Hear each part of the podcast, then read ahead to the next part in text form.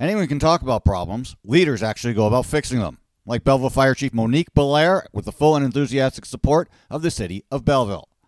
This summer, Belleville Fire, in partnership with Quinte West, is holding the first annual Camp Molly, a four day opportunity for young girls and women to learn about firefighting. Belair launched the program in Halton several years ago when she learned many people didn't think women could become firefighters, and she brought the idea when she was named chief here. The city is helping promote the camp through a bus wrap, other vehicle adornments, and billboards.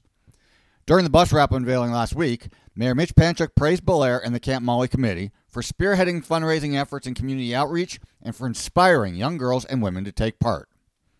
There's a famous saying, you can't be what you cannot see, Panciuk said.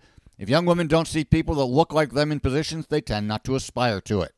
Whenever we can break that cycle and have someone in that role, you see an automatic increase in people's interest.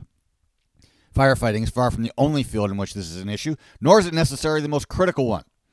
But opening doors and opportunities for women in any field in which they're underrepresented is important. This community is better because Chief Belair and the city are doing so for firefighting. I'm Bill Glisky, and that's the way I see things from the cheap seats.